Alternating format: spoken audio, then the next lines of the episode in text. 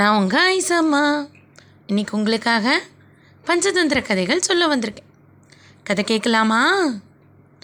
சோமன் சர்மா மூணு இளவரசர்களுக்கும் மூணாவது தந்திரமான சுகிர்த்த பேதம், அடுத்து கெடுத்தல் அப்படிங்கிற தந்திரத்தை பற்றின கதைகளை சொல்லிட்டு வராரு.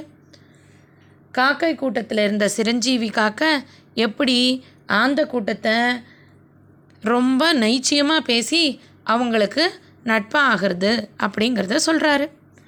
குரூரநாசன்கிற ஆந்தை மட்டும் இந்த சிரஞ்சீவி ஏதோ தந்திரம் பண்ணுதுன்னு கண்டுபிடிச்சு மற்ற ஆந்தைகளை எச்சரிக்குது. ஆனால் யாருமே குரூரநாசன் சொன்னதை கேட்கலை. அதனால் குரூரநாசன் தன்னோட உறவினர்களை அழைச்சிக்கிட்டு வேறு இடத்துக்கு போயிடுது. இப்போது அந்த ஆந்தைகளோட ராஜா ஹரிமர்தனனும் மற்ற ஆந்தைகளும் சிரஞ்சீவியை அழைச்சிக்கிட்டு அதுங்க வாழ்ந்த குகைக்கு அழைச்சிக்கிட்டு போகுது.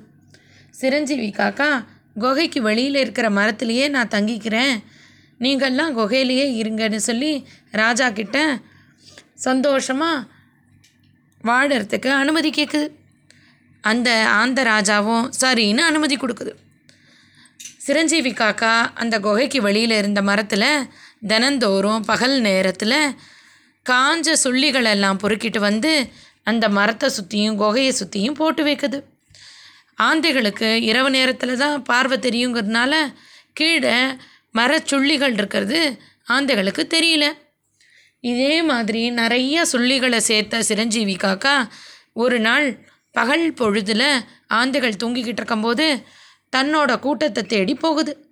அங்கே மேகவர்ணன் காக்கா ராஜா கிட்டே போய், ராஜாவே, நான் ஆந்தைகளை அழிக்கிறதுக்கான வழியை ஏற்படுத்திட்டேன், நான் சொல்கிற மாதிரி எல்லாரும் கேளுங்க அப்படின்னு சொல்லி எல்லா காக்காவையும் விட்டு நிறையா சுள்ளிகளை எடுத்துக்கிட்டு வந்து அந்த குகையோட வாசலை சுற்றியும் மீதி எல்லா இடத்துலையும் அந்த சுள்ளிகளை அடுக்கி நெருப்பை கொண்டு வந்து அந்த சுள்ளிகள் மேலே பற்ற வச்சுடுது.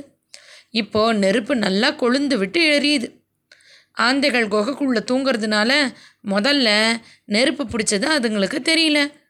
அப்புறமா புகை வர வர ஆந்தைகள் அந்த நெருப்புலேருந்து தப்பிக்கணும்னு பார்க்குது. ஆனால் நல்லா உள்ளேயே மாட்டிக்கிச்சு. இந்த மாதிரி ஆந்தைகள் உள்ளே மாட்டிக்கிட்டதுனால அதுங்கள்லாம் குரூரநாசன் சொன்ன போதே நம்ம போயிருந்துருக்கலாம், இப்போ நல்லா மாட்டிக்கிட்டோன்னு வருத்தப்படுது. சிரஞ்சீவி காக்காவும் மேகவர்ணனோட சேர்ந்துக்கிட்டு அந்த இடத்த விட்டு பறந்து போயிடுது. ஆந்தைகளுக்கெல்லாம் அப்போ தான் தெரியுது இது எல்லாமே காக்காய்கள் போட்ட திட்டம்தான் அப்படின்னு. எல்லா ஆந்தைகளும் அந்த நெருப்பில் மாட்டிக்கிட்டு இறந்து போயிடுது. அதுலேருந்து காக்காய்கள் அதே ஆலமரத்தில் சந்தோஷமாக தங்களோட கூட்டத்தோடு வசித்து வர ஆரம்பிச்சுது.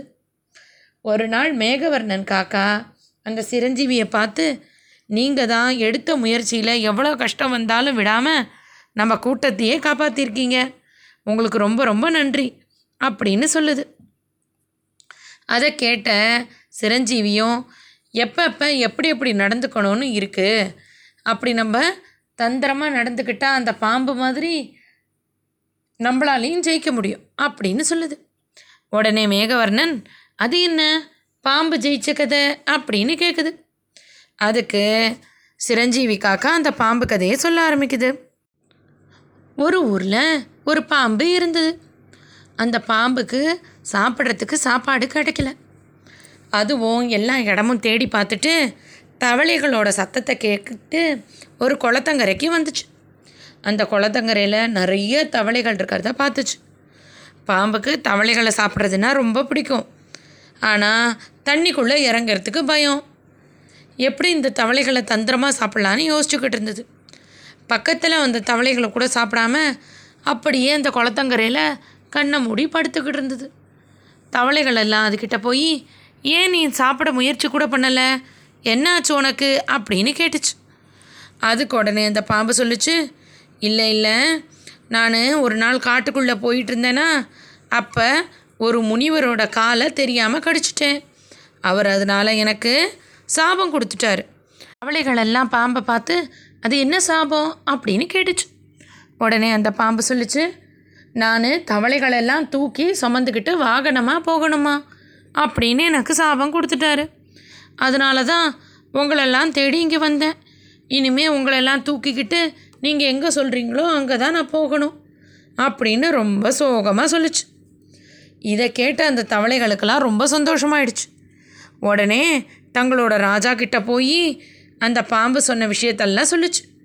தவளைகளோட ராஜாவுக்கும் ரொம்ப சந்தோஷம். ஆஹா, பாம்பியே நம்ம வாகனமாக வச்சுக்க போகிறோமா அப்படின்னு சந்தோஷப்பட்ட அந்த ராஜா தன்னோட இன்னும் சில தவளைகளை கூப்பிட்டுக்கிட்டு அந்த பாம்போட முதுகில் போய் ஏறி உட்காந்துக்குச்சு. பாம்பும் அந்த தவளைகளை இங்கேருந்து அங்கே அங்கேருந்து இங்கேன்னு அழகாக வளைஞ்சு நெளிஞ்சு கூப்பிட்டுட்டு போச்சு. அதில் அந்த தவளைகளுக்கெல்லாம் ரொம்ப சந்தோஷம். பாம்பையே நம்ம ஜெயிச்சிட்டோம் அப்படின்னு ரொம்ப கர்வத்தோடு இருந்தது. அப்போ ஒரு நாள் அந்த பாம்பு ரொம்ப சோர்வாக குளக்கரையில் படுத்திருந்தது. தவளைகள் அதை கூப்பிட்டும் கூட, எனக்கு ரொம்ப பசியாக இருக்குது, என்னால் உங்களை தூக்கிக்கிட்டு நடக்க முடியாது அப்படின்னு சொல்லிச்சு. இதை கேட்ட அந்த தவளைகள்லாம் என்ன பண்ணலான்னு ராஜா கிட்ட கேட்டுச்சு.